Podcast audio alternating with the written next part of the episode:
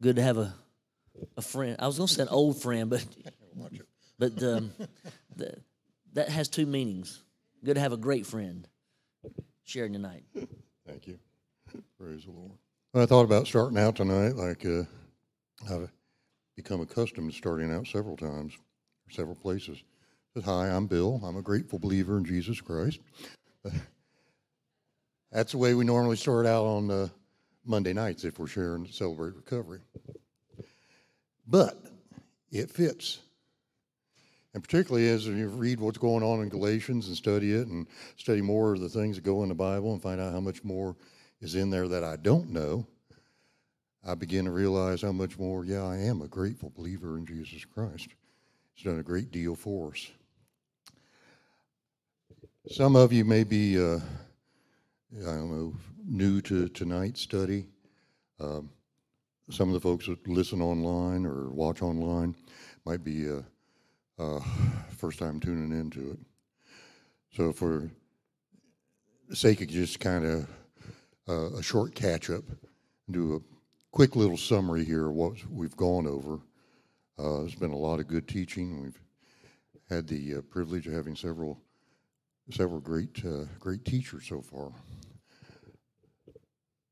As we look in the book of Galatians, we'll find out there's a, a lot there that relates to us today as well as it related to the, the people of Paul's day and age. Let's have a word of prayer before we get into it. Father, we just thank you this evening that your word not only is, is true, but it's relevant. Father, thank you that it applies to our lives today. And God, that no matter what part of it we may read from, no matter whether we're looking in the, the Old Testament, the Old Covenant, the promises, the law, or whether we're looking in the prophecies or the Gospels, you've got something there for us. Father, I thank you that you provide a word there for us tonight. And we just ask you, Lord, to help each of us, God, to receive from you that which you've, you've put out there for us tonight. Lord, let what's heard be heard by our souls, by our hearts, as you speak it, as you share it. Lord, we ask you to take any of the, the words that I might share, somebody else might share. And God, that you anoint them, Father, in such a way that they come out, come out across the air and they hit the ears, maybe not saying exactly what the people that spoke them thought they were going to say, but the people that are hearing them hear what needs to be heard. Thank you, Lord, for the lessons that you've spoken into our lives, and we trust, God, that tonight you will continue to do so and continue to bless us, God, not just that we can consume the blessing, but continue to bless us that we can be a blessing to other people. And Father, I pray that you would truly anoint us to be able to do that tonight. All in the name of Jesus. Amen. Amen.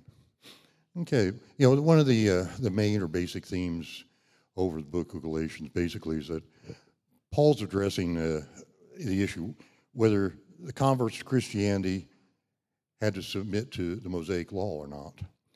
Uh, the Jewish Christians, uh, sometimes we see them referred to in Scripture and other places as uh, Ju- Judaizers, they argued that they did, and that was their main main problem with Paul. So these folks, if they're going to be Christians, then uh, you know they're going to follow the law, and they're they're going to follow it just like we've been following it. And Paul's saying, no, you don't need to do that, and back and forth, and uh, causes the the biggest part of the uh, problem before him is a rather passionate disagreements. Uh, in the, the first chapter, Paul introduced himself as uh, being there by the authority of Jesus Christ. He was an apostle by Jesus' authority. Wasn't one that uh, one of the twelve that Jesus said, "Hey, come follow me." Drop this and come follow me. Hey, you come follow me. But he was one that saw Jesus after that, after the resurrection, and became an apostle.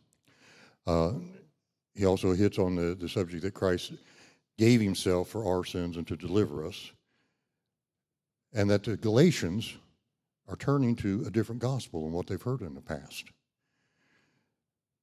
He says that there should be a, a curse upon anybody who preaches a false gospel. And he talks about that, that doesn't matter. Whether it's me, whether it's somebody you know real well, whether it's an angel from heaven. If they're preaching a false gospel, they're cursed. Because the true gospel is not from men, but it's from Jesus Christ. Then as we moved into chapter 2, he hit the uh, subject as Paul was uh, actually recounting a uh, latter visit, visit, to Jerusalem and how the leadership had accepted one named Titus, even though he was a Greek. He was uncircumcised. He hits on the fact that God doesn't show favoritism to anyone.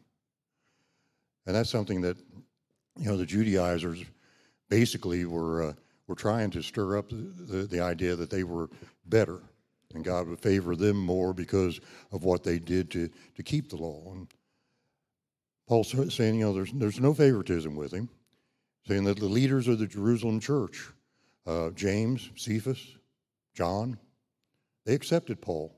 They accepted his ministry to the Gentiles.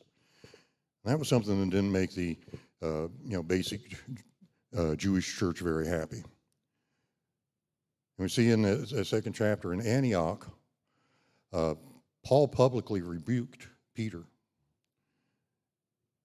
The reason he did is because he had separated himself uh, from the Gentiles and kind of like, well, you know, we're all one and I believe you and, and we accept the Gentiles, but now when there's other people looking at us, um, I'm, I'm going to kind of scoot over here a little bit. I don't want to, too many of them to actually see me with the Gentiles.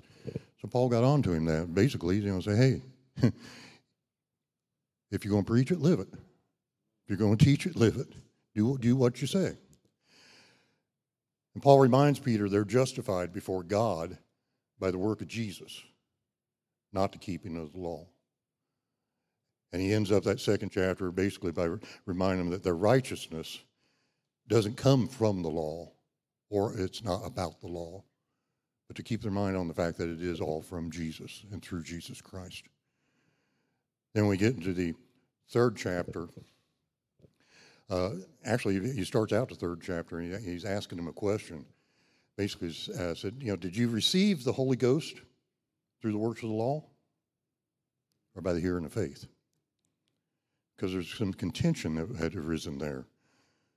And reminding the church that those who are of faith are the sons of Abraham.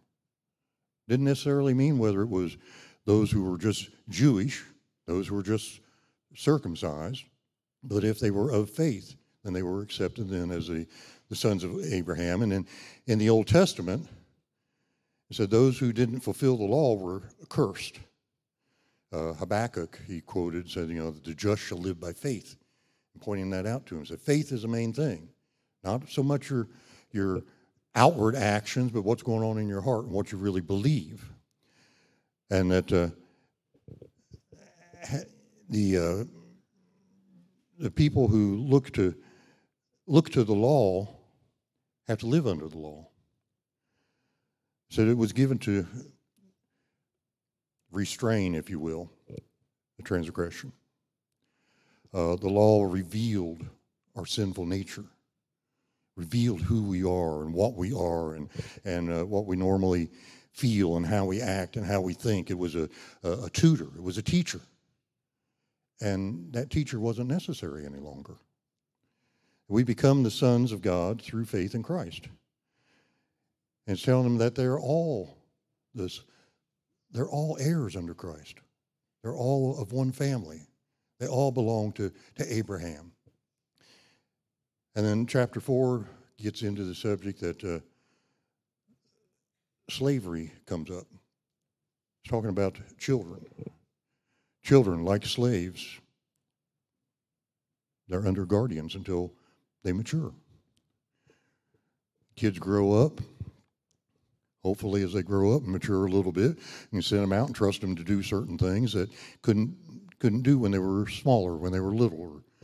And so the same with Christians. As we grow, then God can give us different jobs, different responsibilities, and call us to do things that uh, we couldn't do earlier. We might have tried, but we just didn't have the maturity that we need to do it. And that, like children, uh, we're in bondage to the elements of the world.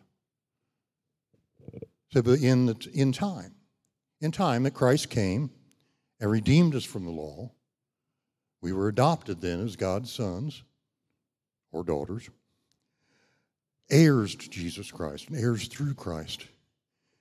And uh, we're, we're brother, brother Derek left, left, left us off in chapter 4 last week, uh, basically around the area where Paul uh, prepares to ask the question What are you doing back in bondage again? Why did you turn back? What are you doing here? Galatians uh, chapter 4 and verse 10 it says, Ye observe days and months and times and years. I'm afraid of you, lest I have bestowed upon you your labor in vain. He wasn't scared of them. You know, Paul says, I'm afraid of you. But he's saying, I'm basically in our, our language today, we say more like, I'm afraid for you. I'm afraid of what you're going through.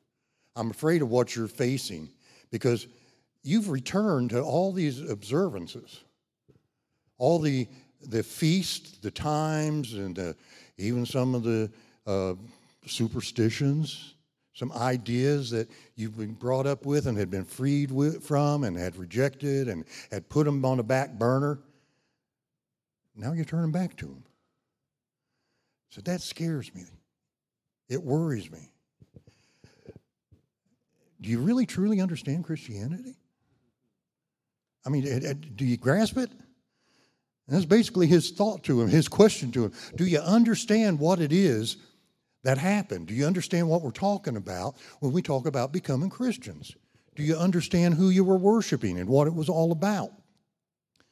It says in verse 12, he says, Brethren, I beseech you, be as I am, for I am as you are. You've not injured me at all. You know how through infirmity of the flesh I preached the gospel unto you at the first? And my temptation, which was in the flesh, you despised not nor rejected, but received me as an angel of God, even as Christ Jesus. Where is then the blessedness you spake of? For I bear your record that if it had been possible, you would have plucked out your own eyes and have given them to me. Am I therefore become your enemy because I tell you the truth? By the way, if you you're not a fan of King James, sorry, that's I've studied from that for so many years. That just that's my go-to. so Paul looks at it and says, you know, we're we're the same, brother. We're the same sisters. I'm like you are. You're like I am. There's not a differentiation between us. And he says, You've not injured me at all. You might read that and think, Well, I didn't see anything going on. What were they doing? Were they fighting with him or, you know, threatening him or anything like that? No, no. His, his reference actually is saying, What you've done, you haven't really hurt my feelings. You haven't really rejected me. I'm not angry with you. I'm not upset with you. And I want you to understand that. And he comes to them in, in such a loving attitude. He's, as, as we read about Paul, it seems that one of the things about his nature is neat. He could look you in the face, dress you down like nobody else has ever dressed you down before, and leave you walk away smiling. I mean, he, he knew how to how to get to the, the crux to the matter. And if you was the type of person that that wouldn't work with, he also knew how to, to leave it so that when you were done, you'd walk away with tears in your eyes, but not be angry with him. Know he spoke the truth. Maybe outwardly, yeah, but inwardly, no. What he'd said was right. And there was no denying it. I wish more and more I could be like that myself.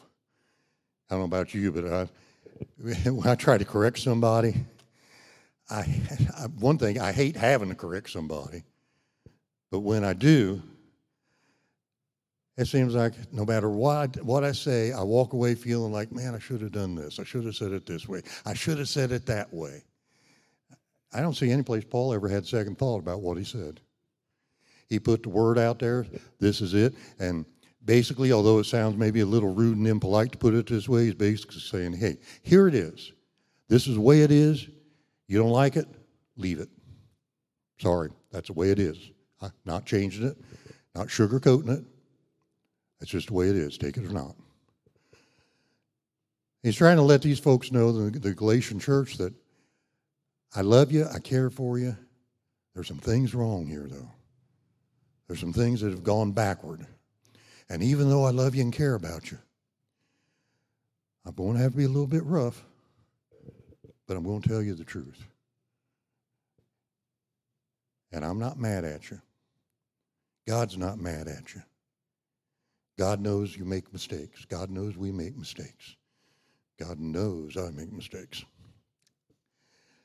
They had lost their joy. You ever do that? You ever get to that point, anybody? You know, you lost your joy? One or two people. Yeah, okay. Got a lot of. Mm. I've lost my joy many times. Big problem in that. What's the Scripture say about joy? The joy of the Lord is what? Your strength. So I lose my joy, I lose my strength. And Paul knew that as the Galatians lost their joy, they were losing their strength, they were losing their power. And they seemed angry with him. Seemed like they were upset with him. And he's, you know, he's asking them, why? What's your problem? You don't seem as happy as you used to seem. Matter of fact, you seem like you're you're got something against me, and the only thing I've done is come here and speak the truth to you. So you want to explain this to me, or you want to listen?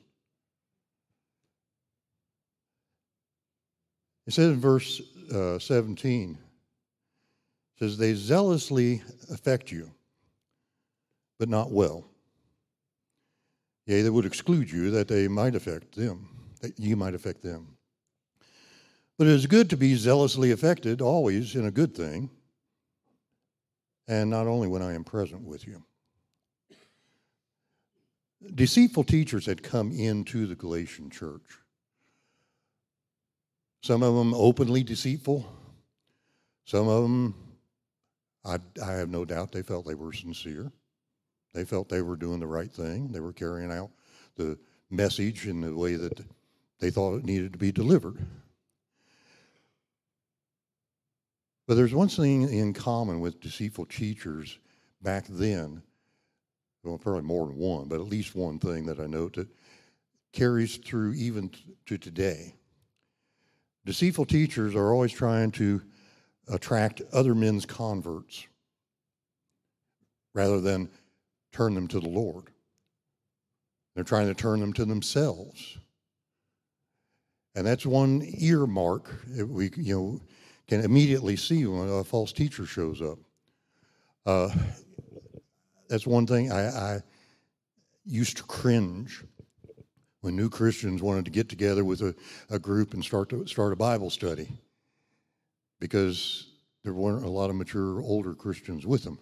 And they'd want to start the Bible study and, and bless God, at least when I was when I was growing up, I said growing up, growing up as a Christian. I didn't get saved till I was in my twenties, but as I was seeing people come to the Lord, it seemed like they always wanted to jump right into the book of Revelation.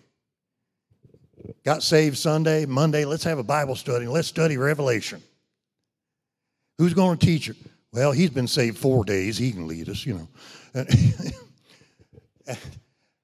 they get all wrapped up in, in uh, all, all kinds of things that don't really don't really answer questions for them. They don't really help them.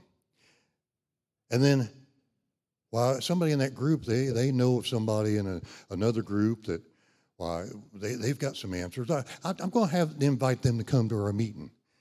And the next thing you know, you get somebody from the Way International or the Mormon Church or Jehovah Witnesses or somebody else coming into the Bible study and starting to lead it. And trying to draw everybody in that group away into their group. Proverbs 27 6 says, Faithful are the words of a friend, but the kisses of an enemy are deceitful. And Paul's telling these folks this is what's happening with your teachers coming up. These are kisses of the enemy that you're dealing with. I may hurt your feelings, I may even upset you, but I'm only doing it because I love you. I'm only doing it because I care. And that went over with them just about as well as it went over with me. And my parents said, This is going to hurt me worse than it does you. Yeah. but they were true. I didn't understand it then. I understand it now. They were telling the truth. It Remain faithful. It Remain faithful regardless, whether I'm here or whether I'm down the road. Just because I leave doesn't mean you have to bring in other teachers from other places and, and try to find out some, some new revelation. Hang on to the things I taught you. Study the things I taught you. There's more there than you can get in just one little meeting. So dig into it, see what God's really saying to you, and remain faithful. And if I'm not here, that's all right. Well, the next time I come back, we'll pick up from where you left off and we'll give you some more stuff and some more you can dig into and some more to study.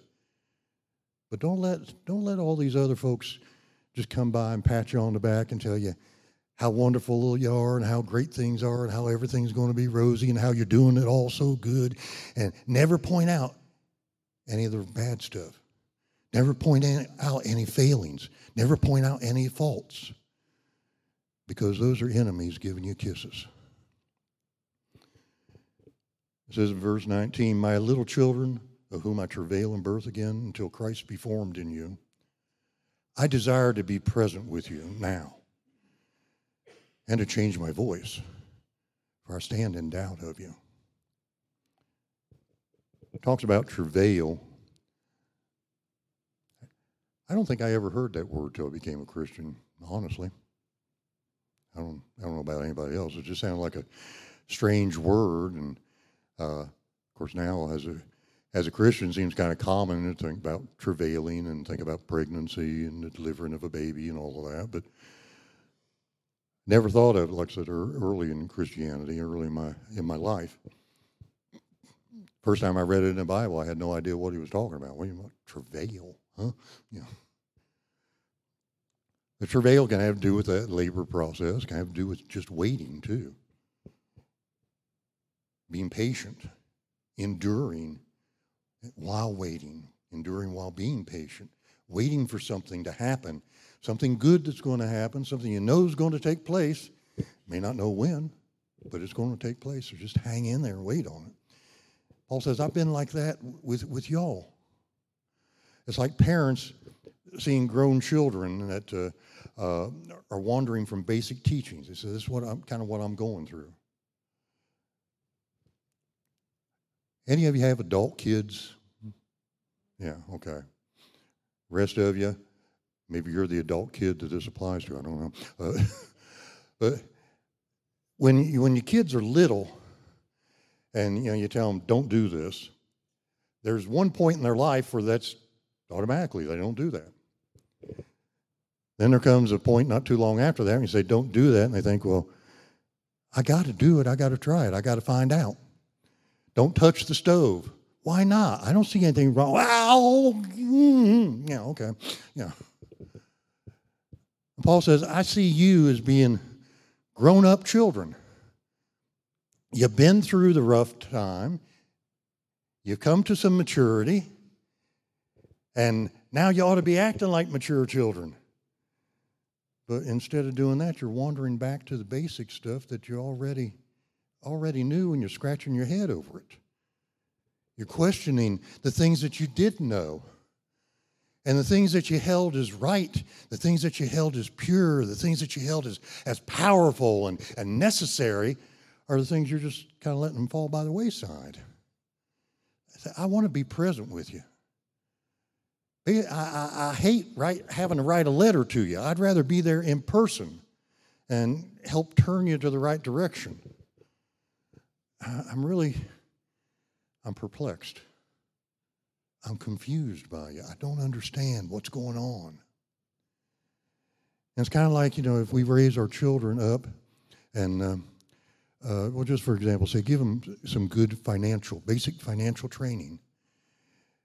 And they've been raised and learned the value of dollar, learned the value of work. They've been taught a good work ethic. And they grow up and get married and don't have a clue what they're going to do for a job, don't have a clue where they're going to live, don't have a clue how they're going to get to and from a job because the car they got is falling apart and they don't have the money to get it fixed to start with. But they're going to get married and go on and prosper anyway. Uh, yeah. This is where Paul's seeing the Galatian church. He says, I, I, I need to change my voice with you.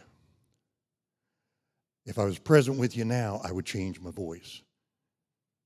Doesn't mean he did interpretations. He said, I've been talking to you in instruction. I've been giving you instructions. Now it's time to correct you. Now it's time we take a different tone of voice. We take a different look at this. And yeah, come down on you if necessary. But I've got to do it, folks. I've got to get your attention. That's one of the things that uh,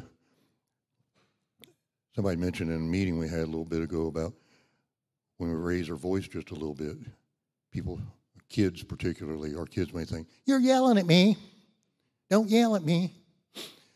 One of the first things I learned many years ago as a, a chaplain with Knoxville Police Department, one of the first things they, they taught in the academy was voice. So you have a thing called command voice. And if you tell that guy, you know, we, we, we rode with the, with the police, long story short, we basically were extra set of eyes and ears for them. And when we were out of patrol with an officer, get, say a bunch of kids sitting down on the curb, hadn't pulled over for something, and they're sitting there and a guy can get their hands in the pocket and say, hey, get, get your hands out. Of here. Don't put your hands in your pocket. They don't pay any attention to that, you know. But when you use the command voice, get your hands out of your pocket. This one starts to stand up and goes, sit down. Not mad at him, not yelling at him, but getting their attention and taking that tone of voice that changes. That same tone of voice, like I say, our kids may say that we yell, or uh, maybe maybe even somebody here said, "Well, that cop yelled at me when he pulled me over." Hmm? I think I saw a smile there too. Okay. Paul's saying, I've got to take that attitude with you, so don't be surprised. I'm not yelling at you, folks. But you got to get this straight. You got to get this lesson figured out and got to do it the right way. He goes on in verse 21 and says, Tell me, ye that desire to be under the law, do you not hear the law? For it is written that Abraham had two sons, one by a bondmaiden, the other by a free woman. You can find out about this in Genesis chapters 16 through 21 deals with this. It says, But he who was of the bondwoman was born after the flesh, but he of the free woman was by promise. Which things are an allegory. For these are, are the two covenants. The one from Mount Sinai, which gendereth to bondage, which is Agar or Hagar. For this Agar is Mount Sinai in Arabia, and answereth to Jerusalem, which now is and is in bondage with her children. But Jerusalem, which is above, is free, which is the mother of us all. For it is written, Rejoice, thou barren that bearest not. Break forth and cry, thou that travailest not.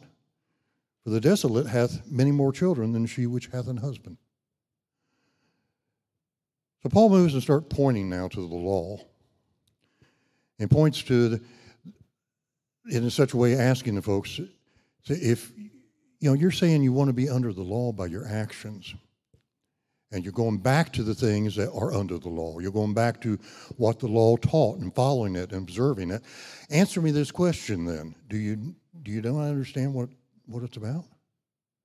Do you hear what the law is covering? Do you hear what it really says to do and what you're required to do under it? Being under the law is like being the son of the bondswoman being under bondage. Said, don't, don't you get it?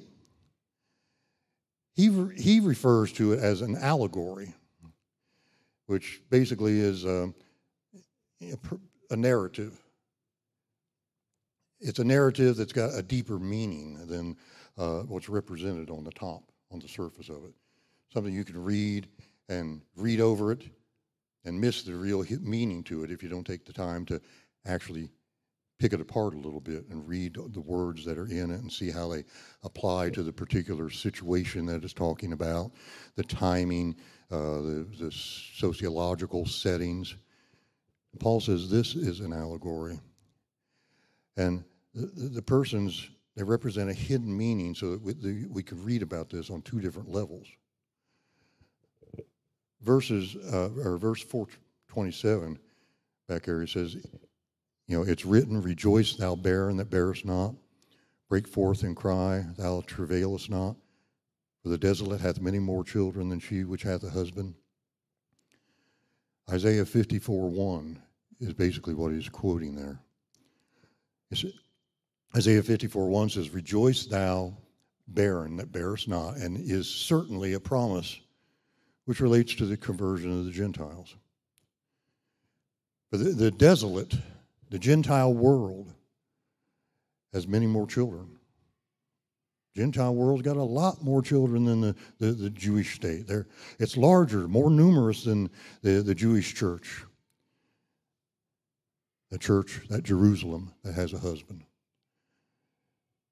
Has been in so long in covenant with God, living under his protection, and possession of a really a great variety of spiritual advantages, especially those offered by the gospel, that she's rejected.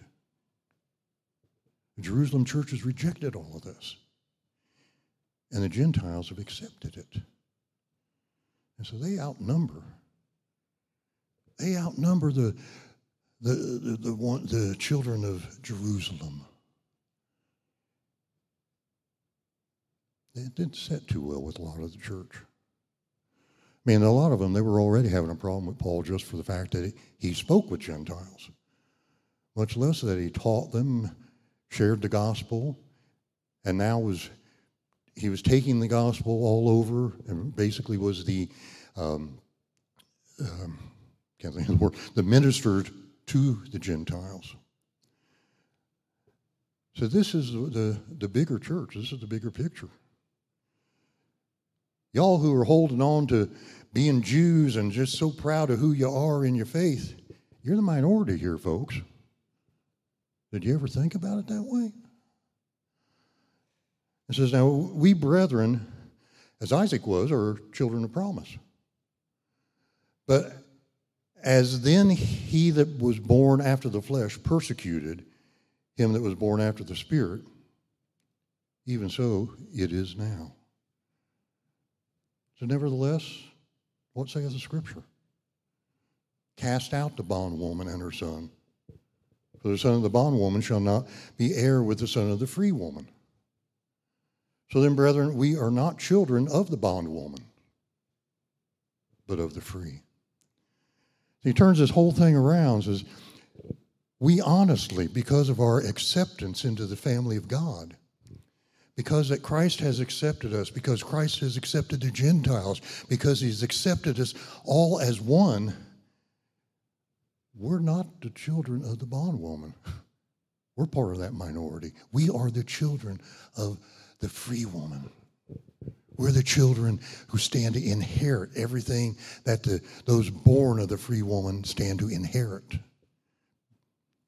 All because of what Christ has done.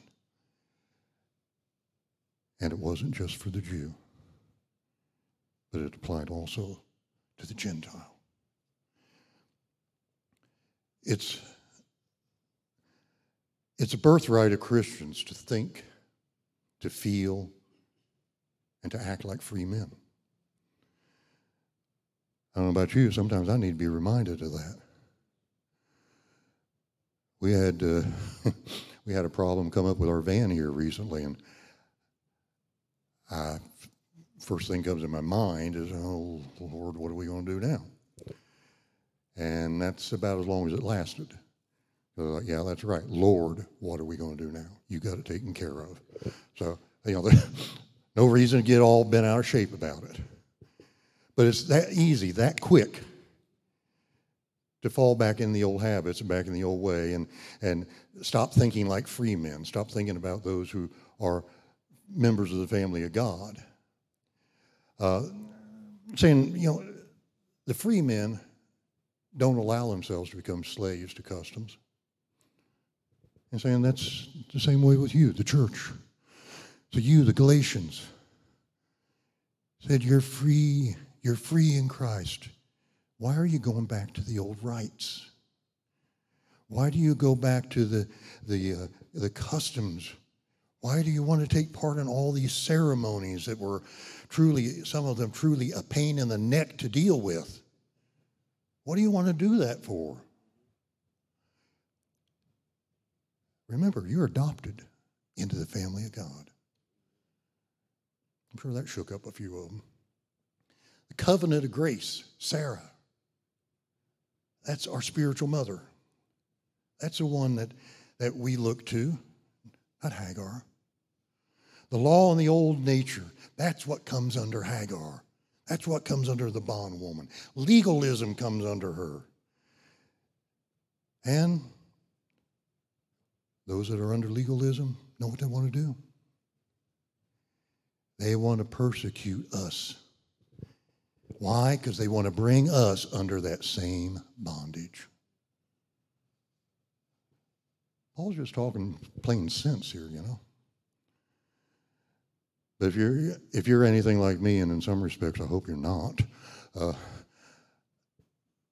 somebody talking plain sense to me a lot of times just goes right over my head. My wife says, "Yeah, hell yeah,"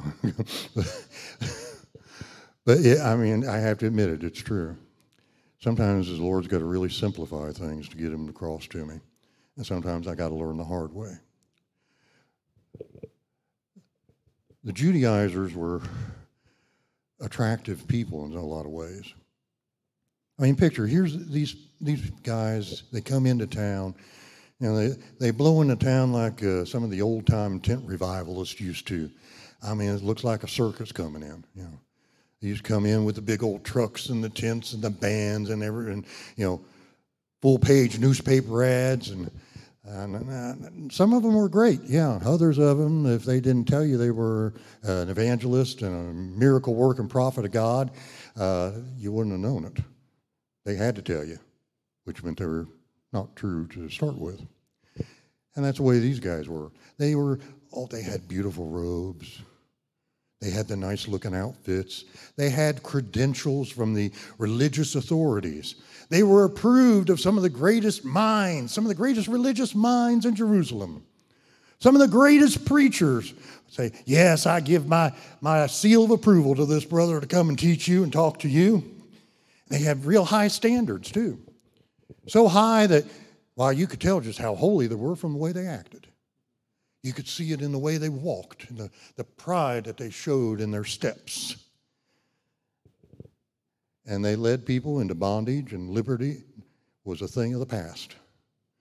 They led them into defeat, and victory just went out the window because the people didn't know the difference. They didn't know the difference. The old nature cannot be controlled by law.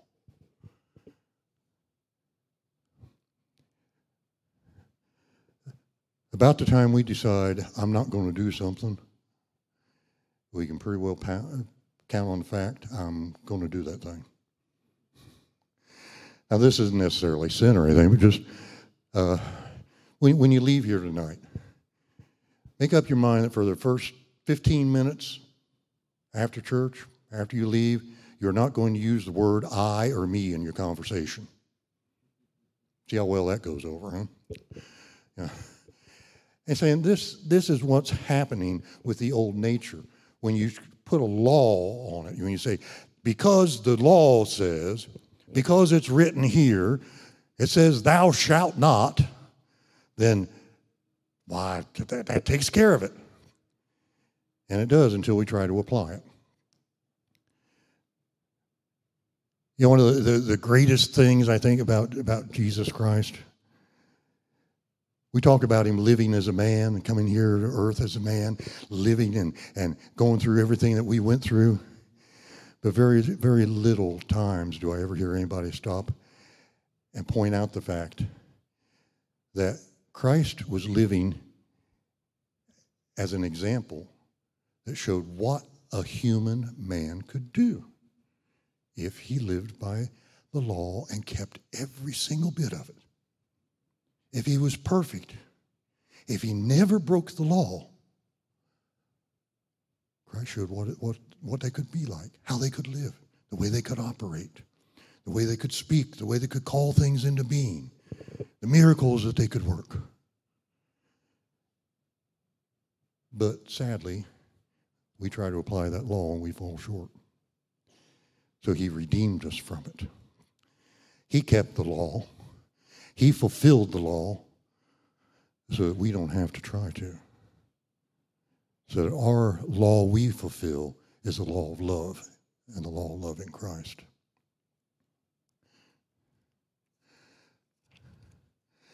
That pretty, pretty much ends chapter 4.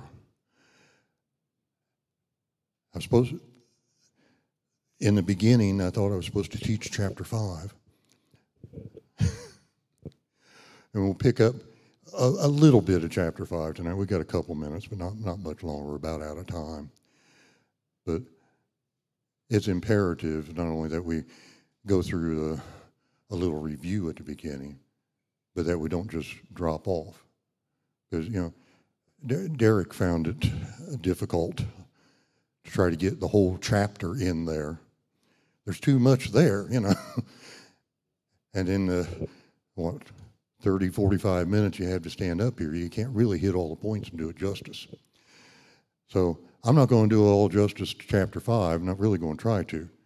But maybe, maybe get the beginning of it. And I don't know who's teaching next week, but we'll leave them saddled with picking up where I left off. How's that? Okay. Chapter 5, starts out, it says, Stand fast, therefore, in the liberty wherewith Christ hath made us free, and be not entangled again in the yoke of bondage.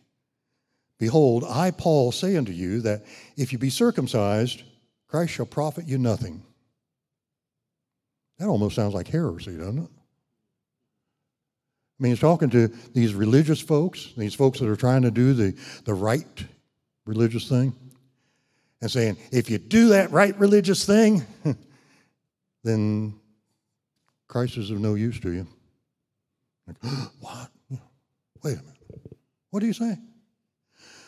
But the church was looking at circumcision as a requirement. This was one of those things that they had fallen back into, one of the circumstances and, and um, you know, ceremonies and all that that we mentioned. And Paul's telling them, you know, if you re- if you receive circumcision as a requirement, if you look at it as a requirement, and it applies also to all the other things that the, the church might look at as requirements under the law. So then what really happens is you reject Christ's sacrifice. You reject the sacrifice that brought freedom. You can't accept all the benefits if somebody gives you a gift and uh, you purchase the gift, it's no longer a gift.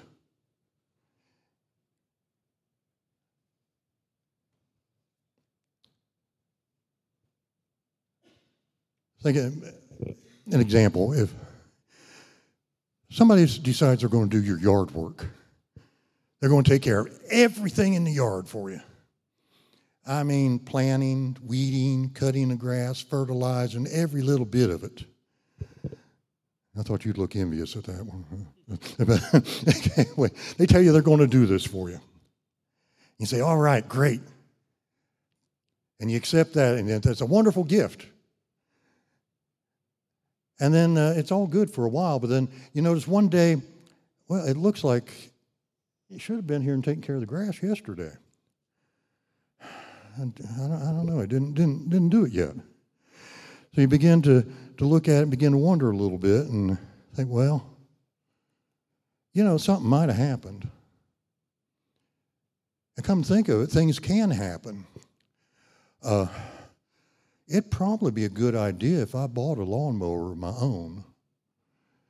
That way, uh, you know, just in, in case something happens, I've got one here and I, I can take care of things then. Or if, if his breaks down, I, I've got one he can use. So, okay, you know, I'll do that. Of course, if I'm going to do that, I need to start supplying gas for it too. I mean, it's, it's my mower. You know. Well, then pretty soon the fellow starts coming over and he's using your mower. So, well, it's, it's, it's a little easier. Well, you can't just come by here, stop by and cut the grass, take care of things, because his weed eater's at home. I need to buy a weed eater too. I need to get one of them to have on hand. That way, that way, whenever he drives past and, and wants to take care of my yard, he can just zoom right in here and take care of it. Doesn't have to worry about going home and getting anything. So buy a weed eater, start buying fuel for it all the money that was saved by having somebody else take care of my yard work just went out the window because I went out and spent it on the stuff to take care of the yard work. That gift is of no effect to me. The only thing I'm getting now is free labor. And that free labor may feel a little insulted. That free labor may get to the point and say, well, you know, I didn't get out there quick enough, and he got out there and cut the grass. Well, I see, he did the weed eating, I was going to do it tomorrow. And after that happens a few times, this person that was going to take care of all your yard work, when they drive drive around, they don't even drive past your house anymore. They don't even look at it anymore. By trying to do what sounded good, sounded helpful, sounded reasonable, you just threw that gift back in that person's face and made it of absolutely no good to you.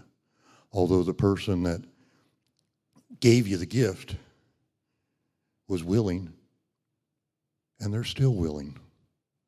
They're still willing to give it to you. They're still willing to take care of everything. So that's the way it is with Christ. So when you put the law, when you put the law on, go back to it, turn back to it, then that sacrifice that Jesus made, all the good that he gave, all that he's brought about for us, this is just made null and void in your life. Not because it is null and void, but because you've rejected it. And he's still got his arms out saying, Here it is, take it. Won't you have this? Won't you receive it? He pointed out to him, that If you're a circumcised or if you're one that's following under the law, so then you're a debtor to the whole law. And that sacrifice is of no effect. He came to set us free completely from the entirety of the law.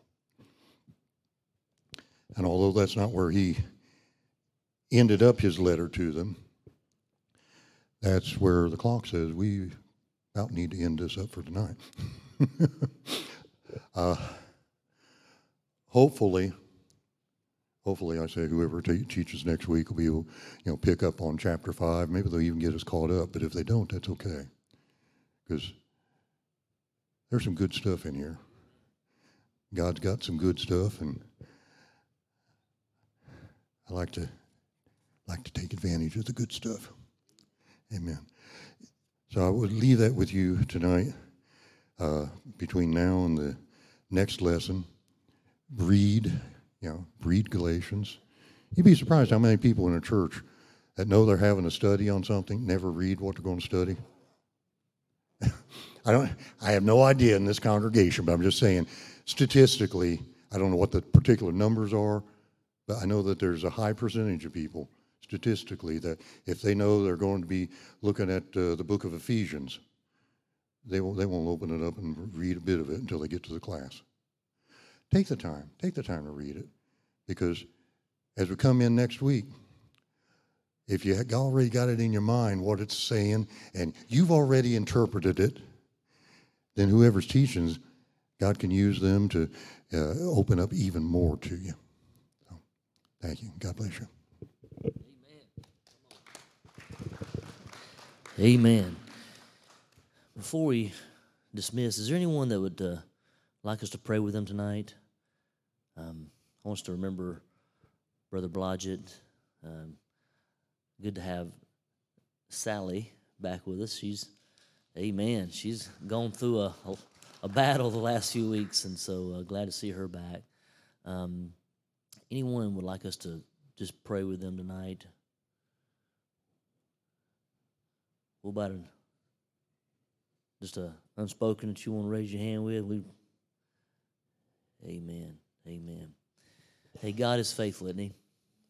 He is so good. And you know what I'm, I'm loving in this is that our dependence is on Him. It is not. It is not anything that we can do to deserve His healing, His love, His his compassion towards us, it is, it is all Him. And I'm thankful because that takes the weight off of us, doesn't it? We carry so much. And it's not that we're not concerned, it's not that we're not passionate, but we carry sometimes the weight of seeing it happen. The, uh, but when we see, you know, even where he says some water, some plant, some water, but it is God who brings the growth. We, we want to see it happen so bad. But we just need to be faithful in the planting and the watering. We just need to be faithful in the trusting and obeying. Amen. Father, uh, Lord, you see every hand that was raised in this room tonight. And Lord, even those who will will watch and those who are watching, even online, God, I pray that you would intervene that you, O oh Lord, would touch them to this evening. Father, thank you, Jesus, that you are compassionate. Your word says that you were moved with compassion. God, you see us and and and, and you can't help but be activated because you are caring, compassionate, and loving God. We don't always understand how you move. We don't always understand what you're doing. But we do know this, God, that we can trust you, and there is an eternal end that you have uh, in every situation for us. And I pray, God, that you'll touch Brother Jim Blodgett. God, I'm so thankful that, uh, that he is a man of God who loves you. And I thank you, God, for just the heart and passion he has for your truth and your word. And I pray you'll touch his body. Be with him and Sandy. Bring healing to her body as well, Father. God, thank you, God, for being with us. Thank you for giving us the truth, your word. And Lord, may we stand on your truth. And may your words, God, abide in us. Lord, let your Holy Spirit lead us. Let us walk in your spirit. Let us fulfill your purpose. We give you the praise and glory in Jesus' name. Amen. Amen. God bless you guys. Remember, Sunday after the morning service, we'll be heading down to. Uh, Townsend, I've already had two people call me say, Pastor, I want to be baptized in the river. So if, if you know somebody or you're interested that would like to be baptized in the river, uh, I'm going to be prepared to do so. And, uh, you know, if we have to float down the river and catch you, we'll be fine. It's going to be okay, you know. But no, we'll have a great time. Come on out. We're going to have a good time. Um, once again, uh, we're planning on being out there. We'll have uh, hamburgers, hot dogs, and stuff like that. If you guys want to sign up on our uh, website. Love, love you to do that. There's a spot that tells you what is uh, other area, other things for you to sign up to bring. Uh, check one of those boxes. Come on out. Let's have a good time. Service is going to be at four o'clock. We're going to have a good singing and and uh, believing for a great message. Amen. God bless you guys. Lord willing, we'll see you Sunday morning.